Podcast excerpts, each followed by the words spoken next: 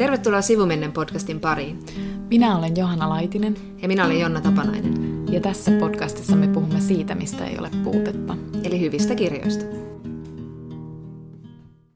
Jos et tiedä, mitä tehdä torstaina 7. päivä helmikuuta kello 20.00, niin minä ja Jonna tiedämme. Mitä me tehdään? Me ollaan lavalla, eli lempipuuhaa. Ai, ai, ai. Sitä olen aina rakastanut. No anyways, me ollaan äh, tällaisessa pod-off-tapahtumassa, ja mikä parasta, se on kilpailu. Siis Toinen asia, rakastan. Me olemme kisaamassa podcastien mestaruudesta yhdessä omaluokkaa podcastin kanssa, Politbyroon ja Kasper ja Mikko podcastin kanssa. Siellä paikalla on myös tuomareita. Siellä on Laura Freeman, Pietari Kylmälä, Toni Dunderfeld. Minä se sanoo Dunderfeld?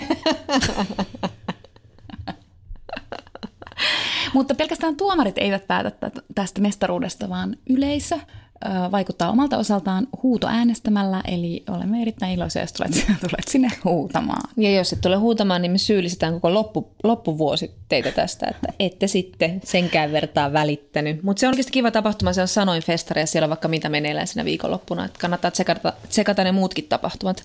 Ja koska minulla on hamsterin muisti, niin mä en muista, että sanoinko mä tämän, että se on siis korjaamolla kulmasalissa.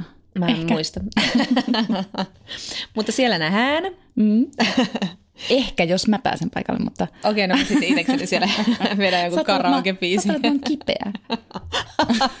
Klassikko. Influenssakausi. Mä oon ottanut rokotteen. Niin, Hei. Mm, kannattiko? Ei näin toimi. Tota, me oltiin tänään, tällä viikolla Johannan kanssa ihan vaan oltiin leffan enskarissa, mutta meidän on pakko vähän puhua sitä, koska se oli niin, se oli niin järjettömän hyvä leffa, eli Mia Tervon Aurora, joka on nyt tullut enskariin. Ja jos et ole vielä ollut katsomassa, niin mene katsomaan se leffa. Se oli tota, mä jotenkin päädyin sinne hieman yllättäen ja mulla ei ollut mitään ennakko-odotuksia. Paitsi siis mä olen ollut Mia Tervo fani, mm. että mun siis yksi lempi elokuvistani on hänen lyhyt elokuvansa Lumikko. Kyllä, se on hieno. Se on ihan järjettömän hieno, sanoisin, että taide-elokuva. Mm. Tehty ehkä joskus 2000-luvun alusperäti tai alkupuolella. Joo. Ja tota, ja tämä Aurora, eli mä en siis niinku tiennyt, mitä mä oon tulossa katsomaan. Mä en niinku tiennyt siis tavallaan lajityyppiä, että tiesin kyllä, että mitä Mia niin kuin yleisesti ottaen tekee ja ehkä muistelin jotain, että mitä suunnitelmia hänellä oli ollut, mutta en ollut lukenut mitään niin kuin tarkempaa juttua tästä. Ja tämä Tämä oli mahtavaa, koska tämä itse asiassa vastasi kahteenkin sellaiseen suureen kaipuuseen ylipäänsä maailmassa, mutta erityisesti myös niin kuin suomalaisessa elokuvassa. Eli että tämä oli siis rakkaustarina, mm. joka joka ei, ei ollut kliseinen, mutta joka sitten kuitenkin hyödynsi niin kuin tämmöisen rakkaustarinan konventioita tai tämmöisiä tapoja elokuvassa. Ja sitten tämä oli komedia. Ja se oli sillä aika hassua, koska tämä kuitenkin niin kuin leikitteli hyvin reippaasti tällaisilla suomalaisilla niin kuin jopa stereotypioilla. Mm, kyllä. Ja silti mä nautin siitä. Joo, se meni jollain tavalla tarpeeksi yli aina niistä tietyistä stereotypioista, mitä sanoit. Ja siinä oli sellaisia tarpeeksi övereitä kohtauksia, että ne jäänyt siihen keskivaiheeseen. Että ne meni jotenkin tosi hienosti yli. Ja, ja siis tässä on tietysti pitää ensin sanoa myöskin aivan niin kuin mahtavat näyttelijät, eli Mimosa Villamo Aurorana ja sitten Amir Eskandari Darjanina. Ja sitten tietenkin Miitta Sorvali, joka esittää tämmöistä muistihäiriöistä vanhusta, joka on sitten aika suora, suora sananen. Hyvin sellainen Miitta Sorvali-rooli, mutta ihan loistava ja täytyy sanoa, että mä niin kuin oikeastaan nauroin tämän melkein tämän koko leffan läpi, paitsi silloin kun mä en itkenyt. Et, et tämä, oli, tämä oli tosi hienosti siis, ää, kertoo siis tarinan Aurorasta, joka asuu Rovaniemellä. Ei missään tämmöisessä romanttisessa Lapin kaupungissa, vaan, vaan tota, semmoisessa niin taajamassa. Että se voisi olla mikä tahansa suomalainen pikkukaupunki oikeastaan, missä se tapahtuu. Ja hän on töissä kynsistudiossa ja sitten dokailee illat. Ja, ja tota, sitten hän kohtaa tämmöisen pakolaismiehen, jota tämä Amir Eskandari esittää tosi hienosti. Ja sitten, koska tämä mies tarvitsee turvapaikan, niin hän päättää auttaa sitä maksua vastaan ja etsiä tälle Darjanille vaimon. Ja Darjanilla on myös pieni tyttö ja hän myös senkin takia sitten haluaa saada turvapaikkapäätöksen tai mahdollisuuden jäädä Suomeen. Ja tästä tämä komedia sitten lähtee. Ja tota, on tosi hienoa nähdä leffa, joka vaihtaa rekisteriä noin tosi nopeasti, mutta tosi jotenkin uskottavasti. Siis sillä tavalla, että, että, se, että se pystyy tavallaan yhdessä hetkessä nauramaan hulluna ja seuraavassa liikuttumaan ihan hirvittävästi. Ja tällä Auroralla on tässä on niin isoja teemoja, niin kuin muun muassa periytyvä alkoholismi, ja tämä Aurora on siitä tosi hieno hahmo, että huumori alkoholismista tai viinapedosta ja känneistä, sehän on aika helppoa ja sitä on tehty maailman sivu, mutta sitten tässä tuodaan se myös se traagisuus, mikä suomalaisen alkoholin käyttöön liittyy, että sitä ei niin unohdeta sieltä. Ja jotenkin, jotenkin kun sitä Auroraa siinä katto, niin sitten me puhuttiin sen leffan jälkeen just siitä, että se, että se kuvaa tosi hyvin suomalaista naista. Se siinä niin kuin tavallaan replikoidaankin tosi auki siinä elokuvassa, kun tämä Aurora sitten selittää Darjanille, että, että tällainen on suomalainen nainen. Ja ehkä se selitys ei ole, ei ole niin paikkansa pitävä kuin sitten se koko Auroran niin kuin oleminen. Kyllä. Koska että jos meillä on niin kuin joku ajatus suomalaisista, niin meillä on siis ajatus, että suomalaiset miehet erityisesti on niin kuin aika huonoja tunneilmaisussa. Mutta kun tämä elokuva osoittaa myös sen, että itse asiassa myös suomalaiset naiset on niin kuin erittäin huono, huonoja tunneilmaisussa. Niin. Että se ei niin kuin kuulu meidän kulttuuriin. Mm, niin. Ja se on, me haluttaisiin, että se kuuluisi myös, ja niin kuin varmasti ehkä niin kuin nuoremmissa sukupolvissa se kuuluu, ja kuuluukin itse asiassa enemmän, mutta että mekin ollaan vielä semmoista sukupolvea, että, että me niin kuin ollaan jouduttu opettelemaan sitä, mm. mutta meillä on selkeästi niin kuin tahtotila sinne suuntaan, että me haluttaisiin olla siinä niin kuin parempia. Kyllä, niinpä. Ja sitten sen niin kuin tavallaan just sen auroran, että miten se piiloutuu kaiken mahdollisen semmoisen sekä huumorin taakse, että, että sen bailaamisen ja sen niin kuin alkoholin käytön ja kaiken taakse, että se yrittää niin kuin kaikin tavoin vältellä.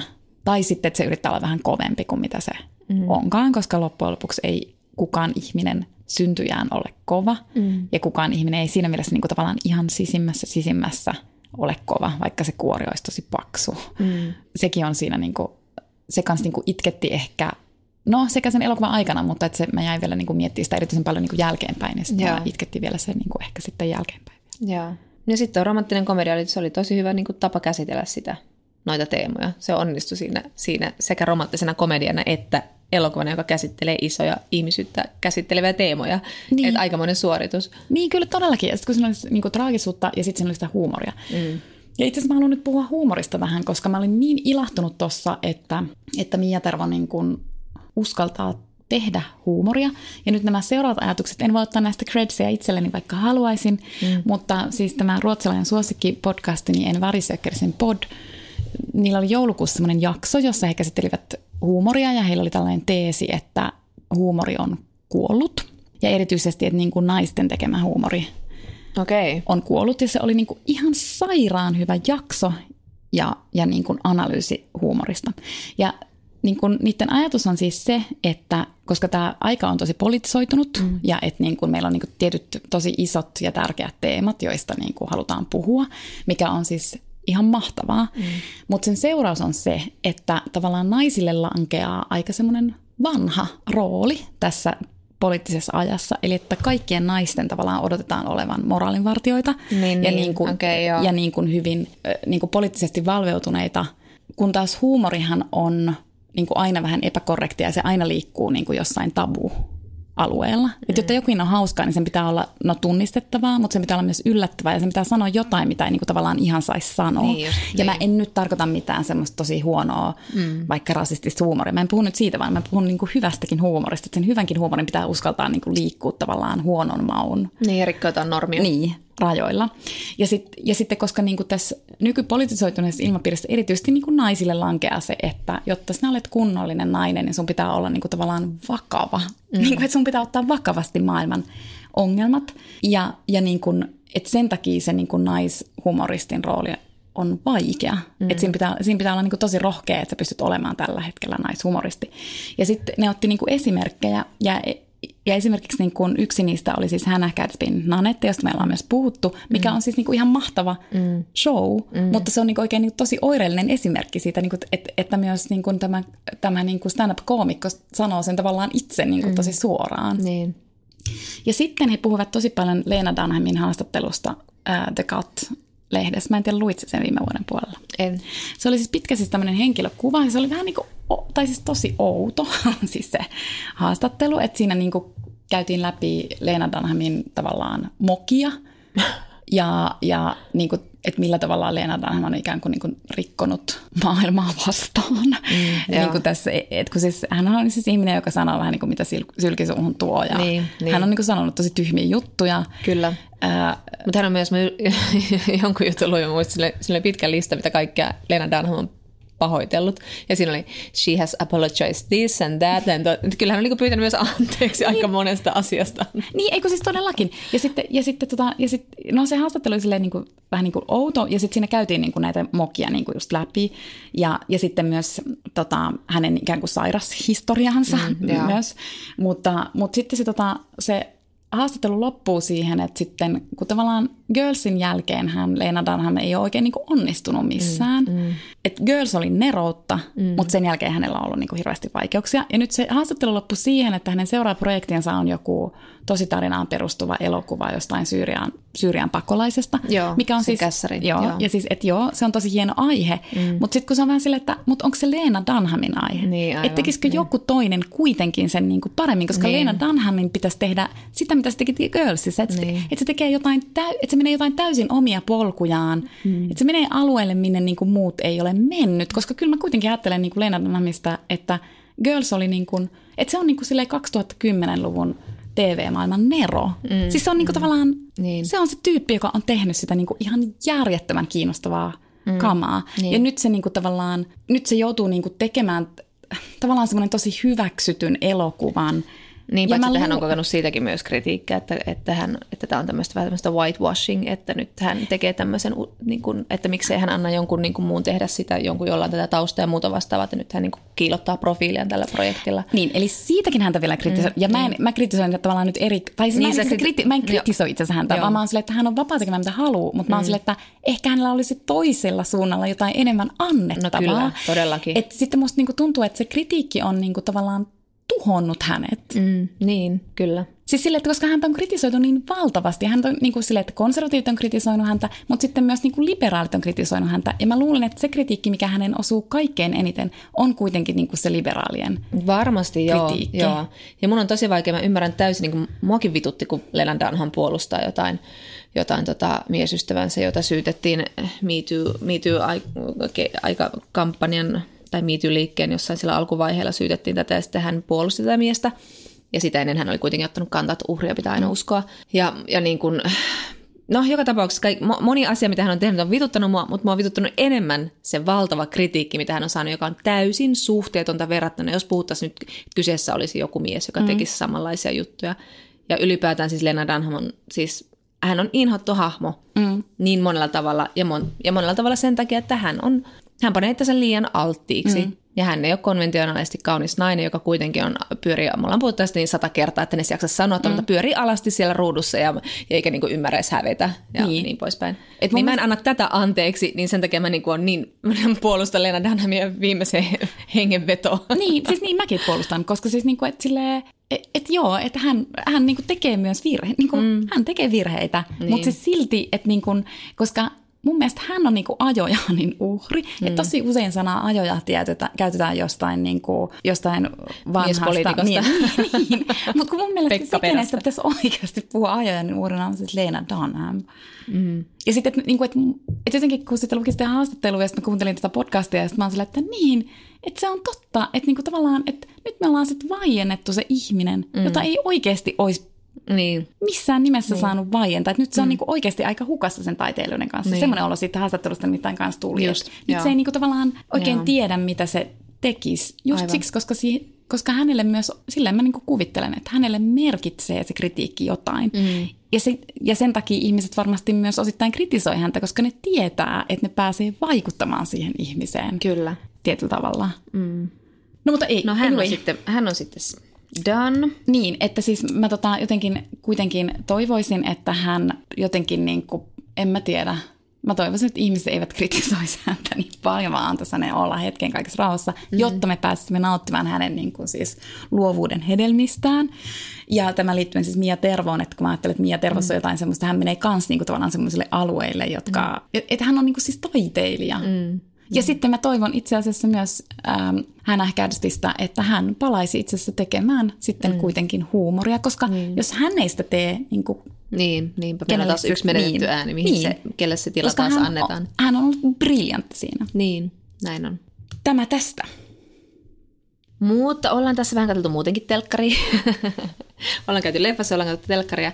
Mutta Netflixin Sex Education, me ollaan siitä vähän sun kanssa viestitelty. Se on hauska sarja, kun se on jotenkin niin vähän irrallinen ja out of place, että et mihin aikaan se sijoittuu ja okei se on Englannissa, mutta sitten se on vähän niin kuin just semmoinen, vähän semmoinen outo, outo teinisarja, joka on aika vapaa kaikesta, niin kuin, että ei sen tarvitse olla niin tarkkaa. Että sit on, se on vähän 80-lukulainen, tosi perinteinen, vähän semmoinen breakfast club. Ne tosi tunnistavat high school-tyypit siellä pyörii, tai puhutaan englannista, mutta tota, ja sitten, mutta sitten samalla täysin niin kuin moderni ja sitten vähän erilainen.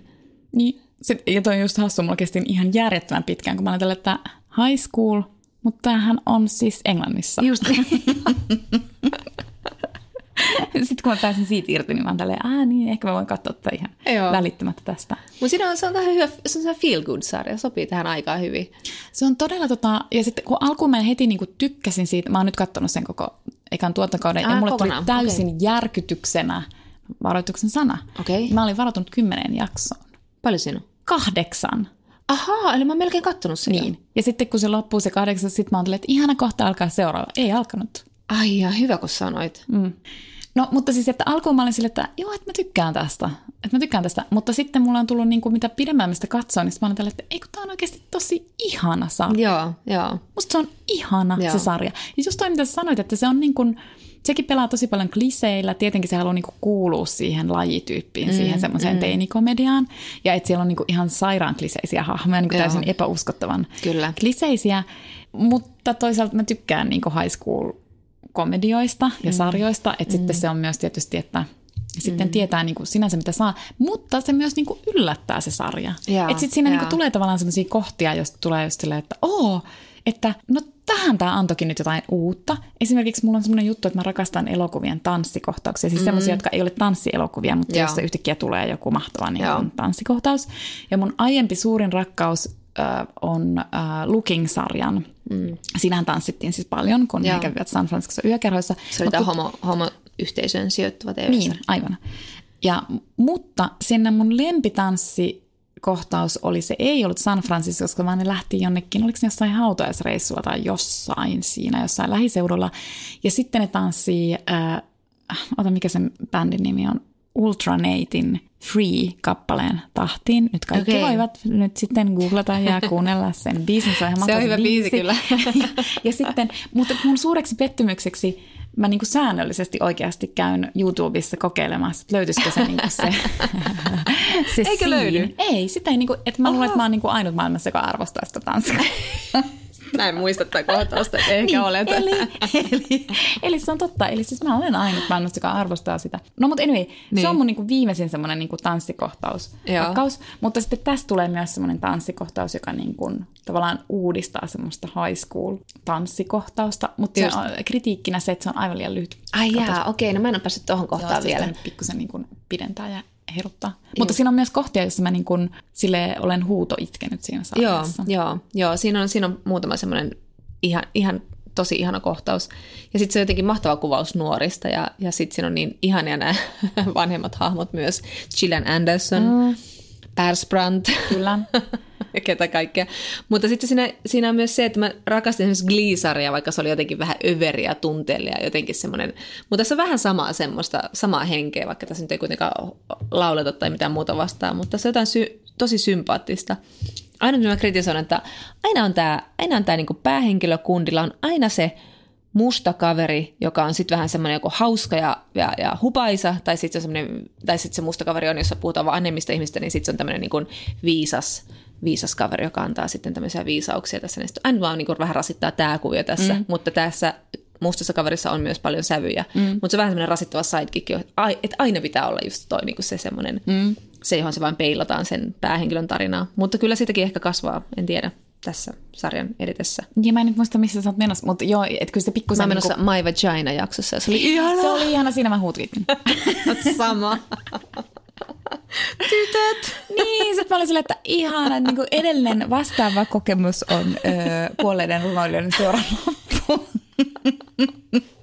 Se oli Eli kyllä. siitä oli se, aikaa. 90-luvulla itkit viimeksi. Niin, kyllä, juuri näin. mutta, mutta joo, että et jotenkin se kyllä vähän niin kuin muuttuu se niiden dynamiikka. Joo. Ja sitten mua kuitenkin vähän siinä sitten herkistyttää se niiden ystävyys. Joo, Miten? kyllä, kyllä, kyllä se ehdottomasti herkistyttää, mm. joo, koska se on myös poikien ystävyyttä, mutta se ei ole heteropoikien ystävyyttä. Niin, ei niin.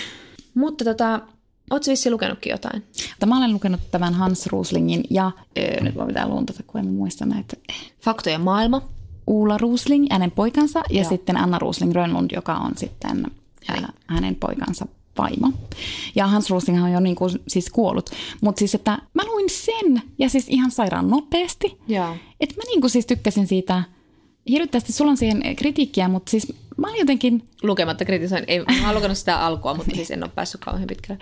mutta mä olin niin kuin, siis Rusling oli tämmöinen, niin kuin, mä oon lukenut myös hänen elämäkertansa, tai siis muistelmansa. Ai jaa, okei. Okay. Ja mä luin ne viime vuonna. Ja siis hän oli niin kuin, hän on, tai oli ruotsalainen lääkäri, joka teki paljon töitä, niin kuin hän oli Mosambikissa pitkään lääkärinä ja hän niin kuin erikoistui erityisesti niin kuin lapsikuolleisuuden vähentämiseen maailmassa. Joo. Ja sitten hänestä tuli tämmöinen niin kuin populaari ikään kuin tilasto, tai tilastotieteen popularisoija, mutta hän ei siis ollut tilastotieteilijä, vaan lääkäri, joka sitten niin kuin tutki tilastoja. Ja tässä kirjassa hän niin kuin purkaa semmoisia, tai hän osoittaa, niin kuin, että miten väärät tiedot tällä hetkellä meillä on niin kuin tietyistä asioista mm. maailmassa. Mm. Eli esimerkiksi siitä, että ja se tuli mullekin niin kuin yllätyksenä, koska sen kirjan alussa on semmoinen kysely, jossa kysytään esimerkiksi, että onko äärimmäinen köyhyys maailmassa tuplaantunut vai puolittunut. Ja. Ja näin. Ja siis suurin osa ihmisistä vastaa näihin kysymyksiin väärin. Ja tämä kirja niin kuin perustuu siihen, siihen, että mihin tavallaan kysymyksiin me vastataan väärin ja miksi me mahdollisesti vastataan niihin väärin. Mm. No, ky- ky- just siitä, että kuinka ihmisten tavallaan maailmankuva on jäänyt jonnekin siis 80-luvulla, mm. siis jonnekin We Are the World-aikaan, että, että siis ihmiset puhuu niin kuin hänen luennollaankin sille, että maapallolla ei vain ole varaa siihen, että kaikki eläisivät niin kuin me.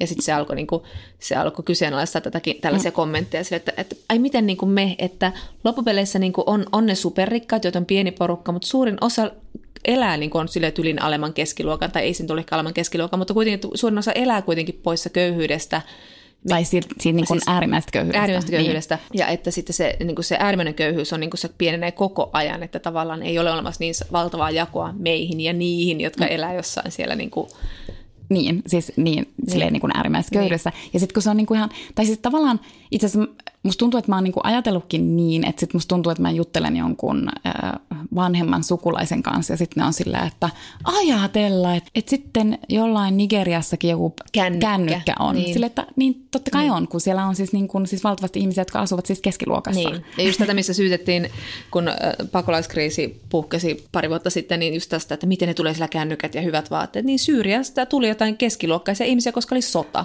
Niin. niin, niin. Mutta halu, että ihmiset haluaa edelleen nähdä sen pakolaisen tyyliin pukeutuneen johonkin säkkiin ja, niin. ja nälkiintyneenä. Et sitten, et jotenkin mä tykkäsin tästä kirjasta siitä, koska mä vastasin aivan siis totaalisen väärin Joo. niihin kysymyksiin. Joo. Ja sitten mä niinku tykkäsin siitä hulluna, koska nyt mä yhtäkkiä, niinku, koska tämä kirja niinku antoi mulle sen, että yhtäkkiä mä niinku sain tavallaan fakta. Niinku, mm. Niin. Että yhtäkkiä mä niin kuin osaan jakaa ö, väestön niin kuin maanosittain, että paljonko niin. kussakin maanosassa asuu ihmisiä tällä mm. hetkellä mm. ja mikä on ennuste, mm. mitä tapahtuu niin kuin muutamassa kymmenes vuodessa. Tai että miten maapallon ihmiset itse asiassa jakaantuu. Just hän, siis Rusling tässä kirjassa jakaa ihmiset tuloluokittain niin kuin neljään eri tulotasoon. Ja, ja sitten mä olin silleen, wow, silmäni mm. avautui. Että nyt mä, niinku mm. niinku, mä muistan ikuisesti nyt sen kuvan mm. niinku tästä, tästä hetkestä, että sehän tulee, niin, se niinku muuttuu. Kyllä. Mutta, mutta että niinku, et mä niinku muistan, että mä sille, että vitsi, että kirja antaa mulle todella niinku jotain tavallaan muistin välineitä, että mä pystyn niin kuin, ikään kuin, niin kuin ymmärtämään maailmaa paremmin. Mm. Ja sitten se, mistä mä myös tässä kirjassa äh, tykkään tosi paljon, on, että usein ne olettamukset, mitä meillä on, niin ne on itse asiassa niin kuin aika rasistisia. Mm, siis niin, vaikka ne saattaa niin, tarkoittaa niin kuin ihan hyvää, mm. että esimerkiksi just se, että voi voi, kun ne sitten siellä hirvittävässä köyhyydessä elää, missä mm. elääkin siis edelleen siis mm. miljardi ihmistä, M- mutta että niin kuin, että tavallaan ikään kuin, niin kuin, en mä tiedä mitä mä nyt sanoisin, suomalaiset, eurooppalaiset, koska ei tämä pelkästään suomalaisten ongelma. Mm. Että ikään kuin me ei niin kuin kestettäisi sitä ajatusta, että myös jossain muualla mm. voidaan elää niin kuin keskiluokassa. Että ikään kuin mm. me oltaisiin joku niin kuin ylin askelma. Niinpä. Kehityksessä. Niin. niin, ja kun miettii, että Afrikka on pitkään ollut se ainoa maa, no tietysti Kiinan lisäksi, jossa, jossa oikeasti talouskasvu on, on ollut monessa maassa mm. ihan niin kuin aika reipastakin. Niin, mutta mä sanon vielä tuohon niin noihin rasistiseen pointteihin, koska sitten niin kun, et sitten kun tämä kirja myös niin osoittaa sen, että tällä hetkellä esimerkiksi väestön kasvun arvio, että et kun meillä on myös tämmöisiä ajatuksia, että sitten väestö kasvaa holtittomasti. Mm, Sehän lisää niin kuin pelkokuvia tavallaan, että kun puhutaan sitä, että se kasvaa vaan holtittomasti mm, jossain, mm. vaikka Afrikan niin kuin koko maan osassa. Mm. Että sitten tuo kirja niin kuin tavallaan osoittaa, että, että niitä skenaarioita on niin kuin itse asiassa aika monta, eikä se ole niin kuin mitenkään erityisen holtitonta se kasvu. Ja just tuo väestönkasvu, niin kuin nyt on ollut uutisia, on aina puhut, pitkään puhuttu Kiinasta, että se on, sen väestönkasvu on pysäyttämätöntä, ja nyt on tullut paljon uutisia siitä, että itse asiassa se on ihan niin kuin hidastumassa ja la, mm. kääntymässä laskuun. Ei nyt ihan heti, mutta mitä, mä en muista, niin. mikä se arvio oli, mutta parikymmentä vuoden päästä. Mut se on Heitä nyt tämmöisen parikymmentä vuotta tähän, älkää minua se on, se on väärin pidempi, se on niin kuin vuosikymmeniä. niin, se on vuosikymmeniä, mutta joka tapauksessa, että koko maailmassa tulee itse asiassa niin kuin tasaantumaan. Et, mm. et sittenhän tuossa kirjassa niin kuin osoittaa myös, että me niin kuin usein katsotaan, että jos tällä hetkellä kun käyrä näyttää ulo, ylöspäin, niin sitten me automaattisesti oletaan, että se tulee jatkuu niin kuin mm. ikään kuin loputtomiin ylöspäin, vaikka se ei siis niin kuin tee sitä, mm. vaan että se sitten niin kuin, niin. tai se ei välttämättä tee sitä. Mm, että tällä hetkellä ennustoiden mukaan se käyrä tulee niin kuin tavallaan muuttuu ikään kuin horisontaaliseksi. Niin, niin kyllä. kyllä. Mulla tuli vain siitä, kun mä luin sitä, niin mulla tuli semmoinen olo, että tämä on niin kuin tavallaan vanhentunut jo nyt tietyllä tavalla, koska me nyt kaikki tiedetään niin kuin varsinkin viimeisen IPCC-raportin jälkeen, minkälaisia mahdollisuuksia ilmastonmuutoksesta annettiin, niin sitten tavallaan kun totta kai Rosling ottaa sen huomioon siinä, ja edelleenkin en ole lukenut tämä kirja loppuun, mutta siellä on niin vähän niin kuin sivuosassa se, että joo, lajien kuolema ja ilmastonmuutos, ne on asioita, jotka huononee, ja, ja ne on vähän niin kuin omassa pikkuboksissaan, ja kun ne ei ole mitään semmoisia omia pikkuboksiaan, että tämän asian voi lokeroida tyttöjen koulutusta, jotain, että ilmastonmuutos ja lajien kuolema vaikuttaa niin kuin ihmiseen ja ihmisen terveyteen ja ihmisen olemassaolon perusteisiin niin perustavanlaatuisella tavalla, että, että jotenkin sitä ei voi laittaa vain yhteen pikku boksinsa, koska se vaikuttaa ihan kaikkeen ja muuttaa kaikkea. Se vaikuttaa köyhyyteen ja, ja mihin ikinä. Ja, ja siis sit sen takia mulle tuli vähän semmoinen olo että no ihan, joita on ihan kiinnostavaa, mutta niin. että et, eihän tätä asiaa voi jättää semmoiseen pieneen sivuosaan. Niin. Niin sitten sit mulle tuli semmoinen olo, että tämä on jotenkin vanhentunutta sisältöä. Niin ja tavallaan toi on, siis toi on niin kuin silleen hyvin kuvailtu, että se tavallaan, koska toi ei olekaan kirja niin kuin itse tulevaisuudesta. Mm, niin, et sitten, et jos niin, haluaa lukea kirjan tulevaisuudesta, niin mm. sit toi ei ole sitä, kun se tavallaan on kirja menneisyydestä. Niin, niin. Ja tavallaan aivan. siitä, että koska, koska sitten toi Rusling niin kuin, sen, sen pointti ei ole kuitenkaan sanoa, että kaikki muuttuu maailmassa mm. paremmaksi, että millaisena sitä on myös luettu, vaan että se niin kuin tosi selkeästi yhdessä luvussa, luvussa just sanoo, että maailmassa tapahtuu samanaikaisesti täysin niin kuin vastakkaisia asioita ja tapahtuu niin kuin siis kehitysaskelia ja sitten tapahtuu niin kuin tosi tosi huonoja asioita. Aivan. Että hänen teesinsä ehkä on niin kuin enemmän vaan aina niin kuin katsoa niitä tilastoja ja Joo. tehdä päätelmiä tilastojen pohjalta. Ja, siis, ja sen takia toi on niin kuin tavallaan kirja, joka katsoo menneeseen. Niin, niin toi on kyllä hyvä pointti, niinhän se tavallaan tekee. Mutta sitten se ehkä se viesti, joka siitä on tullut, on ollut se, että maailma menee parempaan suuntaan mm. kuin ehkä uskotkaan. Mutta se, ja suuri viesti sillä ehkä oli se, että, että ihmisen pitää niinku tavallaan pysyä hereillä, että sekata, mikä niinku vaikuttaa omia ajatuksia ja mielipiteisiin. Ja sitten mun oli hyvä tämän Ulla Ruslingin, tämän pojan haastattelu Hesarissa, missä hän puhui just siitä, että ihmisillä on aivan liikaa mielipiteitä, mm. että pitäisi vain niinku pitää silmät auki ja kuunnella ja katsoa ja tsekata aina aina niin kuin tasaisin väliä, että mitä mieltä nyt olinkaan tässä ja yrittää oppia lisää, eikä olla niin vahvasti jotain mieltä koko ajan. Ja se on mun mielestä se itse asiassa äh, nyt olen taas tyypillinen Helsingin Sanomien lukija, eli luin otsikon. eli jos sä äsken su- sujuvasti puhuit kirjasta kirjan alun perusteella, minä voin puhua siitä jutusta pelkän hirveän otsikon. helppo. Olen lukenut myös kirjan How to talk about books you haven't read, tai jotain tällaista oli sen nimi. Mutta siis mun mielestä se otsikko oli hirveän antoisa. Mutta kun mä kävin että niin, koska mä oon itsessäni huomannut sen, en mä tiedä, onko tämä joku keski-ikäisyyden merkki, ahista, mutta, mutta mä oon huomannut siis sen, että mä itse vältän todella jyrkkiä mielipiteitä, mm. koska mulla on semmoinen olo, että mä tulen tästä muuttamaan sen mielipiteeni. Niin, niinpä, ja niin ehkä kun... me kielletään Lena Dunham sille viikon päästä kolmasti. Ei, Lena Dunhamia mä en kiellä. Me ollaan puhuttu hänestä aiemminkin nerona, ja tästä mä en suostu luopumaan tästä, tästä mun mielipiteestä. Mutta, Jaha. mutta, et se on niinku, mutta et mä oon niinku tavallaan elänyt just ton mukaan nyt viime mm. vuodet, että mä en oikein niinku, musta tuntuu, että mä en niinku pysty sanomaan kauhean mm. jyrkkiä mielipiteitä. Että sit voi tehdä jotain niin kuin alustavia jotain mm. ajatus, tai alustavia ajatuksia. Mm, kyllä. Ja sitten olla silleen, että tämä saattaisi olla tällä tavalla. Mutta se on tosi hyvä pointti, että sitten pitäisi niinku tavallaan pystyä kuuntelemaan, että mm. mutta, että pitääkö tämä sittenkään kuitenkaan paikkaansa. Niin, Koska niin. ainakaan mulla ei ole niinku mitään tarve sit voittaa välttämättä väittelyä, ellei mä oon väittelykisassa. Niin, aivan. Mihin mä en, mikä olisi sitten se mun suurin paino. se, joka tämä lavakisa. no joo, ehkä mä luen Roslingin loppuun. Se on kuitenkin siis, mun mielestä siinä oli paljon hyvää dataa ylipäätään. Se tilastotieto oli siinä tosi, tosi niin. antoisaa ja se on tietysti kivasti tarjoltu ja hän kirjoittaa kaiken kivasti.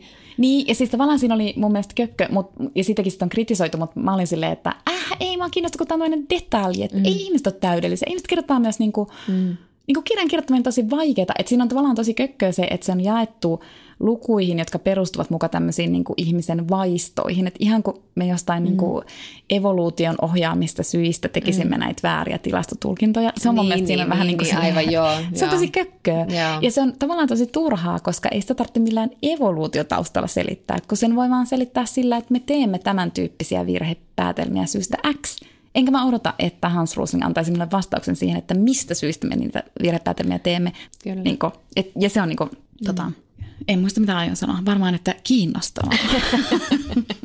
siihen voi päättää.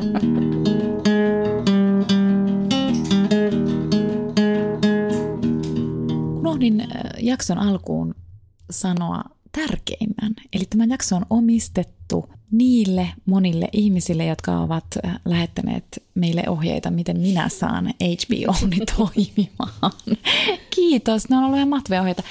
Joo, se oli kyllä aika söpöä. se oli mahtavaa, ja nyt minun HBOni toimii.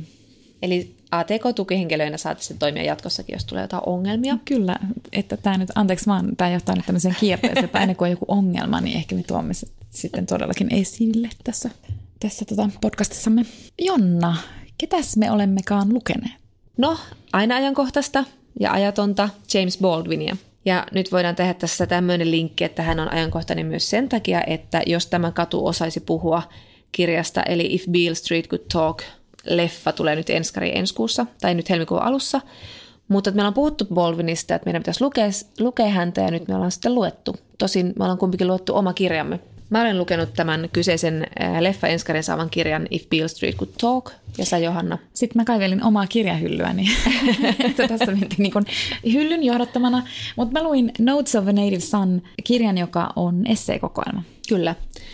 Ja James Baldwinista sen verran äh, sananen, eli hän nyt on intellektuelli, Amerikassa tosi arvostettu äh, amerikkalaista yhteiskuntaa ja sen epätasa-arvoa ja roturistiriitoa ja, ja identiteetin sosiaalista rakentumista käsitellyt kirjailija – ja hyvin tosiaan arvostettu siellä aina ollut. Suomessa ei niin kauheasti ehkä ole käsitelty häntä. Ja hän tota, kasvoi Harlemissa New Yorkissa ja herätti heti esikoisteoksellaan 50-luvulla huomiota. Ja tämä esikoisteos oli Go Tell to the Mountain, eli Mene ja kerro se vuorilla. Se on suomennettu kyllä. Näitä löytyy aika huonosti näitä kirjoja kirjastosta. Huomasin, että mekin ollaan molemmat nyt luettu sitten englanniksi nämä kirjat. Ja legendan mukaan Baldwin oli ollut jossain ravintolassa, hän, hänelle oli kieltäydytty tarjoilemasta.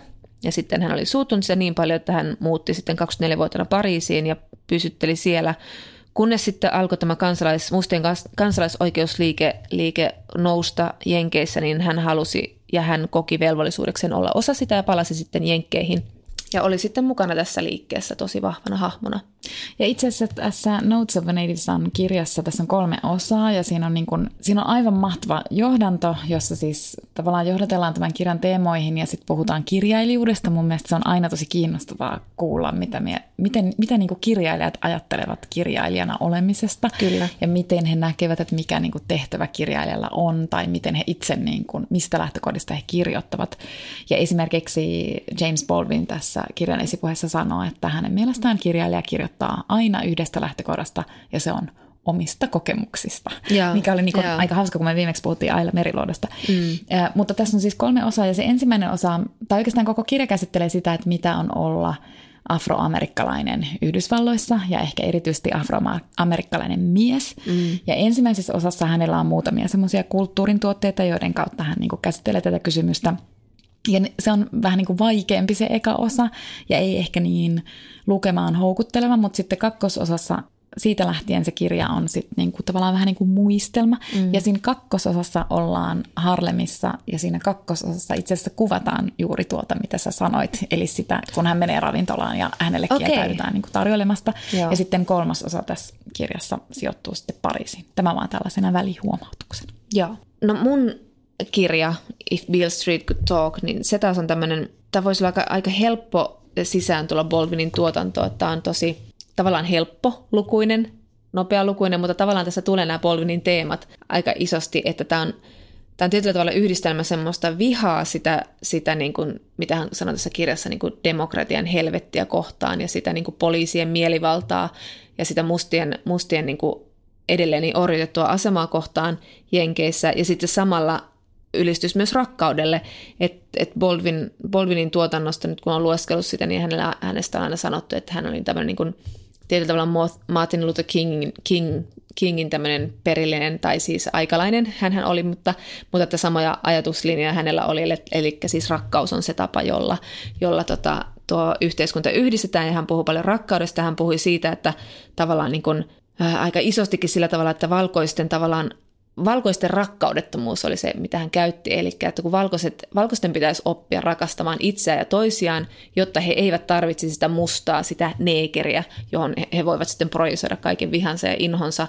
Että jos he eivät tarvitse tätä toista, niin, niin sitten tämä yhteiskunta voisi jotenkin rakentua yhteen. Hän puhui myös niin kuin rotujen välisestä rakkaudesta ja oli tämmöinen niin kuin, no, tämmöinen rakka- rakkauden apostoli tietyllä tavalla. Mutta tässä kirjassa se rakkaus ei ole semmoista isoa yhteiskunnallista, vaan tässä on niin keskiössä pieni yksikkö. Eli tässä on pariskunta, mutta myös perhe.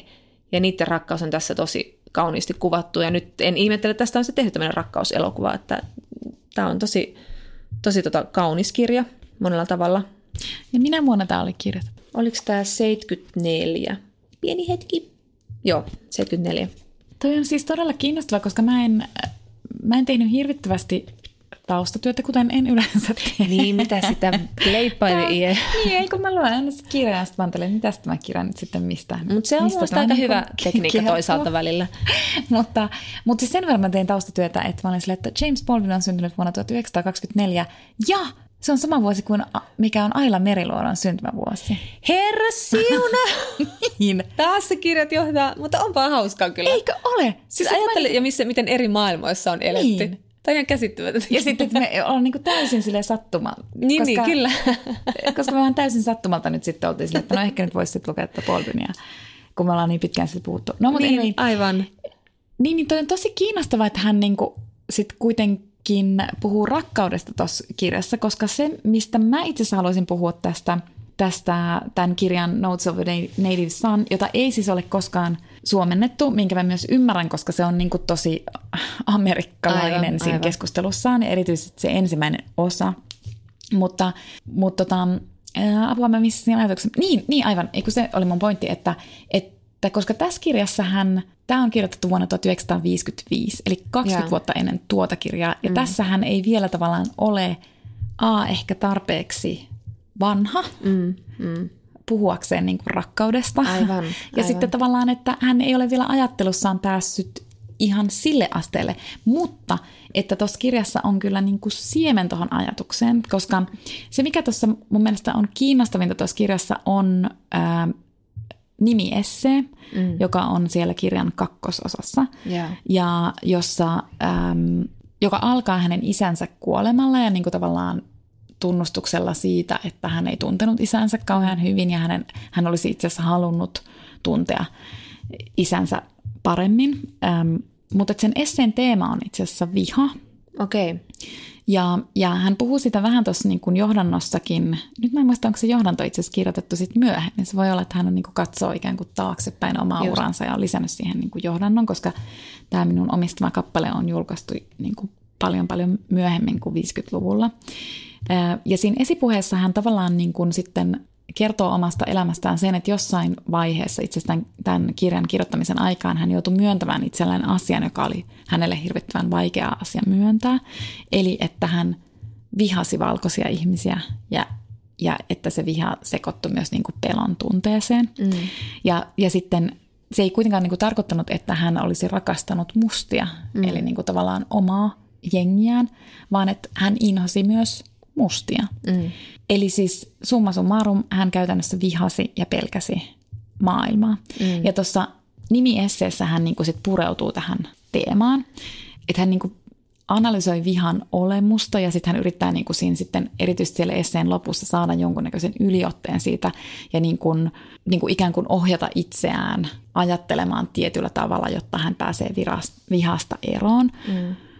koska hän, hänen pointtinsa siinä esseessä on se, että, että vaikka viha on niin kuin sinänsä voimakas tunne ja se voi ohjata niin kuin huomaamaan epäoikeudenmukaisuutta maailmassa, mutta että se on tosi tuhoisa tunne sille, mm. joka tuntee sitä vihaa. Okay, ja että se on tosi kuluttava tunne. Ja, ja siis hän sanoi ihan suoraan siinä esseessä, että, että jokainen, joka tuntee vihaa tai katkeruutta, niin se viha ja katkeruus on aina tuhonnut joka ikisen niistä ihmisistä. Mm. Että niin kuin loppujen mm. lopuksi se, se voi olla käynnistävänä voimana hyvä, mutta loppujen lopuksi sun on pakko päästä siitä vihasta niin kuin tavallaan eroon, jos sä haluat siis elää. Niin, että hän on niin kuin, tavallaan ollut menossa sitten tätä, tätä Joo, niin kuin siis tota, kohti. tuota niin kuin rakkausajatusta kohti, Kyllä. mutta hän ei mun mielestä puhu tossa, hän ei käytä sanaa rakkaus eikä mm, muuta. Kyllä. Mutta hänellä on niin kuin tosi tosi kiinnostava se teoria siinä esseen lopussa, koska sitten hän, tai itse asiassa hän käyttää sanaa rakkaus, koska sitten hän on silleen, että vaikka hänellä on tämä ajatus, että, se, että hän ymmärtää siinä hänen isänsä kuoleman aikoihin, eli mm. joskus se oli ehkä 40-luvulla, että, että viha on tosi tuhoisa tunne, sit, sitä vihaajaa. Ja se voi olla myös tuhoisa tunne myös sitä vihan kohdetta mm. tai vihan kohteelle, mutta se on myös sille vihaajalle itselleen. Mutta sitten hän tunnustaa tuossa, että et silti niin kuin se vihan kohteen rakastaminenkaan ei ole millään tavalla helppoa. Aivan, Eli aivan. sitten hän niin kuin just kirjoittaa tuossa, että, että valkoisia on kuitenkin niin helppo vihata, koska mm, niin kuin, mm. että niillä valkoisilla on niin paljon valtaa ja sitten, että niillä on myös halu itse asiassa nöyryyttää mm. muita kuin valkoisia. Mm. Ja sitten valkoisia on niin kuin hirveä halu vihata myös siksi, koska ne on niin tietämättömiä. Mm. Niin kuin tavallaan mistä nykyään puhutaan tosi paljon, että sun pitää niin kuin tietää sun etuoikeudet, mm. jotta sä voit vähän niin kuin antaa itsellesi anteeksi Aivan. sitä etuoikeutta asemaa. Niin hän tavallaan niin kuin jo tuolloin 50-luvulla kirjoitti siitä, että – että se, että jos sä et niinku tiedosta sitä, niin se on niinku, että se herättää ihan valtavasti vihaa sit niissä ryhmissä, joilla ei ole sitä valtaa, mitä valkoisella on. Mutta tuossa esseen lopussa hän siis esittää tällaisen ajatuksen, mikä on mun mielestäni briljantti. Eli hän, hän sanoo, että, että jotta sit vihasta pääsee eroon, niin elämässä pitäisi löytää asenne, jossa on kaksi osaa ja jotka itse asiassa kumoavat toisensa. Mm. Tämä on minun lempiaihe, koska minä siis nykyään ajattelen melkein kaikesta niin, että – että aina samanaikaisesti on toisensa kumoavat ajatukset niin kuin yhtä voimakkaita. Mm, mm. Ja siis tämän Baldwinin ajatus on se, että ensinnäkin maailma pitää ikään kuin hyväksyä sellaisena kuin se on, ja mm. ihmiset pitää hyväksyä sellaisena kuin he ovat. Ja usein maailma ja usein ihmiset ovat epäoikeudenmukaisia. Mm. Mutta sitten yhtä vahva on tämä niin kuin toinen sääntö tässä ajatuksessa, ja se on se, että me emme saa hyväksyä sitä, että tämä epäoikeudenmukaisuus olisi niin kuin pysyvää ja arkipäiväistä ja muuttumatonta. Mm, aivan. Eli että jokaisen ihmisen täytyy sitten kuitenkin niin kuin tavallaan taistella mm. sitä epäoikeudenmukaisuutta vastaan. Mm. Ja musta se on niin kuin ihan mahtava ajatus, koska se on tavallaan niin kuin kauhean humaani ajatus. Siis mm. semmoinen, että sun on pakko niin kuin tavallaan katsoa maailmaa sellaisena kuin mm. se on, mm. mutta sun ei ole pakko olla tekemättä sille asialle jotain. Kyllä, ja, ja hän sanoi just sitä, no, no mä katsoin tämän I'm Not Your Negro, tämän pari vuotta sitten ilmestyneen dokumentin hänen viimeisestä keskeijäneestä teoksesta, mä voin puhua sitä vähän lisää, lisää myöhemmin, mutta siinä hän sanoi just sen ajatuksen, että, että kaikkea ei voi maailmassa muuttaa, mutta sä et voi muuttaa mitään, jos sä et ole ensin tunnistanut ja kohdannut sitä asiaa. Et just toi, toi ajatus hänellä on ollut. Toi niin kuin kuvaa mahtavasti hänen semmoista monisyistä ajattelutyyliä ja, ja semmoista niin kuin filosofia hänessä, mutta hän puhuu myös tässä kyseessä I'm Not Your Negro, joka on sitten tosiaan 70-luvun lopussa, lopussa ollut, ähm, perustuu siis hänen 70-luvun lopussa tekemään, tekemiin muistiinpanoihin, josta piti tulla hänen niin kuin tämmöinen niin kuin pääteoksensa, eli Remember This House. Ja siinä hän siis niin kuin halusi kritisoida amerikkalaista yhteiskuntaa hänen niin kuin kolmen murhatun ystävänsä kautta, ja he olivat nämä ihmisoikeusaktivistit Medgar Evers, Malcolm X ja Martin Luther King Jr.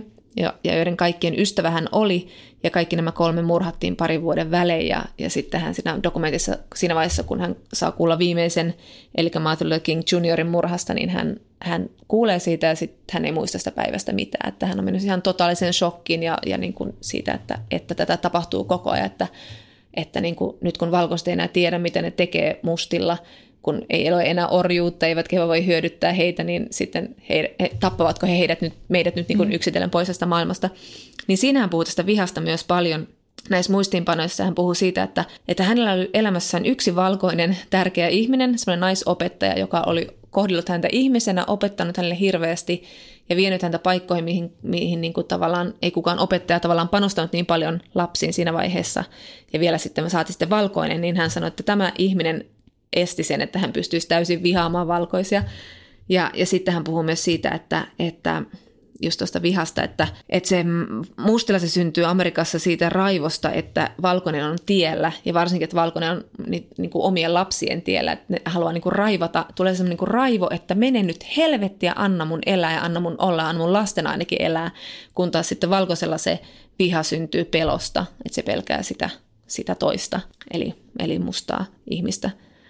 Et, et kyllähän on niin näitä kahta teemaa, rak- mm. rakkautta ja vihaa näköjään sitten niin pohtinut koko elämänsä ja just sitä omaa suhdettaan siihen, omaa yhteisöön saat ja valkoisiin ja valtaa pitäviin. Niin, ja jotenkin niin kuin sille, ja useinhan se onkin niin, että sitten meitä niin kuin mietityttää jotkut tietyt teemat, mutta siis tosi kiinnostava, koska nyt mä itse asiassa tämän keskustelun aikana niin, tavallaan niin. ymmärrän hänestä, että aha, että hänellä siis tämä on nyt todellakin siis se kantava teema. Mm. Ja sitten kun itse luki tuota kirjaa, niin on sille, että tämä on tässä kiinnostavin. Niin. Eikä mä ajatellut, että se on hänen niin kuin, niin. Ka- niin. kaiken tuotannon tavallaan läpäisevä. Niin ja sitten sit tavallaan, että vaikka hän niin puhuttaa viestiä, että, just, että, että vain niin yhteiskunnassa, jossa on rakkautta, niin siellä voi ihmiset olla tasa-arvoisia ja jos ei ole tasa-arvoinen yhteiskunta, niin ei voi olla rakkautta.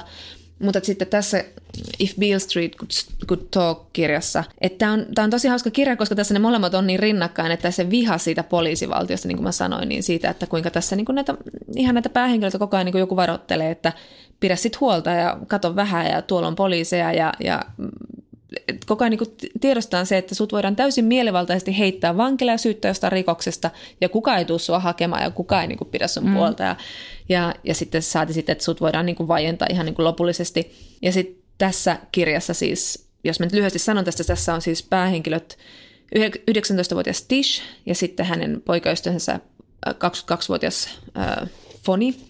Ja he, tota, tämä seuraa oikeastaan heitä noin yhdeksän kuukauden ajan, eli tämä Tish tulee raskaaksi juuri kun Foni heitetään vankilaan juuri tämmöisestä tekaisusta rikoksesta, koska hän on ärsyttänyt yhden valkoisen poliisin.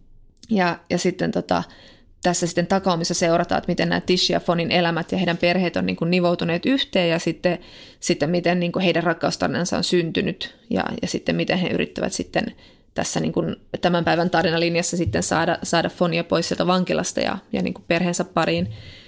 Ja tässä on paitsi tämä rakkaustarina, niin sitten tässä on tämän Tishin perheen, varsinkin niin kuin tämä perhe on tosi tiivis perheyksikkö ja tosi rakastava, ja he ottavat tämän fonin niin kuin osaksi omaa perhettään. Mutta sitten just tämän niin kuin tosi, tosi niin kuin sy- syvän ja sitten hyvin tämmöisen niin kuin ehkä jopa romantisoidun rakkauden, hyvin semmoisen nuoren rakkauden, joka on vähän semmoinen idea- idealisoitu rakkaustarina, niin sen rinnalla kulkee tämä, niin kuin, tämä viha tämmöistä niin kuin helvettiä kohtaa, jossa niin kuin musta ihminen ole koiraa parempi siellä mm. kaduilla. Niin se on, se on aika jännä, että ne kulkee tässä tälleen niin. hauskasti rinnakkain koko ajan. Että aina tässä kirjasta mä haluan sen verran puhua, että tässä oli siis, tämä on niin kuin, tämä Tish on nuori mimmi, mutta hän on vähän semmoinen, miksi häntä nyt sanoisi, spektri, prisma. Hän niin kuin heijastelee niitä muita ihmisiä siinä, että eihän niin kuin kauheasti hänen persoonansa tule tässä, tämä on tämä kertoo miesten maailmasta sen Tishin kautta ja se tuntuu vähän ehkä vaivaannuttavalta. Se ei ole, se ei ole ihan semmoinen, niin kuin, mä en tiedä miten sen elokuvassa on toteutettu, onko se niin kuin tämän Tishin näkökulmasta kerrottu, mutta siinä on jotain sellaista, jota mä en ihan niin kuin osta, mm. mutta, tota, mutta sitten tässä on ihan loistavaa ihmiskuvausta ja sitten tässä on niin kuin tavallaan tämän Tishin ääni on joissakin tosi vahva, mutta se ei kuulosta 20 Tishiltä. Se ei kuulosta myöskään, niin kuin, mutta sitten tämä on myös kerrottu vähän niin kuin tämän Tishin näkökulmasta ehkä niin kuin jälkikäteen tämä tarina, vaikka tämä jää ihan kesken. Ja, ja mutta tässä on jotain aivan mielettömän hienoa läsnäolon tuntua, tässä on aivan loistavaa dialogia, siis tämä on mun mielestä niin kuin valmis leffakäsikirjoitus, tämä on niin, mm. niin dialogin vetosta, ja sitten tässä on tosi hienoja kohtauksia, että mä näen tämän tosi vahvana mielessäni, semmoisia pieniä hiljaisia kohtauksia, jotka on, niin kuin, hän osaa pysähtyä tosi hienosti niihin ja niin kuin, tosi kauhean viihdyttävä lukea. Siis jotenkin. Ja se sijoittuu 70-luvulle. Joo, joo. Niin. Mitkähän se on tehty nyt? Sitä ei ole aiemmin tehty leffa, ei? Ei, mutta on tämä Barry Jenkins, joka teki tämän Moonlight-leffan, niin, niin. se on ilmeisesti ollut jotenkin niin kuin obsessoitunut James Baldwinista, okay. niin sitten, sitten hän on päättänyt tehdä tämän. Ai, onko se hänen? Joo. Aa, okei. Okay. Joo, joo. joo. Tuleeko se siis Suomeen levityksi? Joo, nyt ensi kuusi. Okei. Okay. Käsittääkseni ihan pian. Joo, niin, koska kyllä toi Baldwin, mun mielestä se niinku rupesi ehkä just sitten ton leffadiilin takia, mutta kun mm. musta tuntuu, että se on niinku muutamat viime vuodet ruvennut niinku jenkkikeskustelussa nousemaan uudestaan. On, hän kuoli on. siis 80-luvun lopulla. Että sit on niinku aika, hän ei ole niinku ollut sillä tavalla, hän ei ole voinut olla näkyvä hahmo jenkkikeskustelussa. Aivan. Mutta että... Ehkä se johtuu tuon kärjistymiseen, niin. mitä Jenkeissä nyt tapahtuu. Niin. Ja sitten toi leffakin niinku sitten Sorry. Niin, että toi leffakin niin kuin tuo sitten tota, tietysti sitä niin kuin kiinnittää sitten huomiota mm, mm. tähän kirjailijaan. Mm. Mutta jotenkin mä niin kuin arvostan just ihan valtavasti kirjailijoita siinä, että kun hän on kolmikymppisenä kirjoittanut esimerkiksi ton Notes of a Native Son, niin. niin minä en olisi ikinä pystynyt noin, siis tavallaan niin kuin nousemaan oman jo, jonkun vihani mm. yläpuolelle. Koska kyllä mun, mä niin kuin tunnistan tuossa viha analyysissä itse, itsessäni, niin kun, että kyllä mä oon niin kun feminismin kautta tuntenut vihaa. Mm, mm. Että mä voin siis sanoa, että minä olen ollut 20 vuotta feministi ja mä olen tuntenut silloin alussa ihan siis valtavasti mm. vihaa ja on ollut niin kun mm. tosi vaikea tuntea niin kun ymmärrystä Kyllä. tavallaan miesten etuoikeutettua, etuoikeutettua asemaa kohtaan. Enkä mä olisi pystynyt 30 tuollaista teoriaa niin siis niin. suoraan sanottuna nyt sitten. Niin. Jos ihan rehellinen niin. olen, mutta ehkä olen vain turhan vaatimaton. Ei ehkä. Se on taas toi kyllä patriarkatti, joka puhuu sun kautta. Niin, että mä en vaan ehtinyt kirjoittaa sitä kirjaa. Mutta mut sinänsä, että mun mielestä musta oli vaan niinku ihan järjettömän hauska lukea sitten, sitten toi kirja ja niinku esimerkiksi just toi essei, koska mä nyt mä tunnistan siitä niin kuin omaa pyrkimystäni tällä hetkellä. Mm, että musta niin. tuntuu, että mä olen tuollaisessa tilassa, mm. että mä pystyn katsomaan maailmaa ikään kuin kokematta ihan hirvittävää vihan tunnetta. Niin, niin, aivan. Että mä pystyn katsomaan joo, sitä joo. ja olemaan sille, että nyt tämä maailma on tällainen, mutta se ei niin kuin tavallaan korvenna mua sisältä. Aivan. Mutta se ei myöskään tarkoita sitä, ettenkö mä haluaisi muuttaa sitä niin, maailmaa. Niin.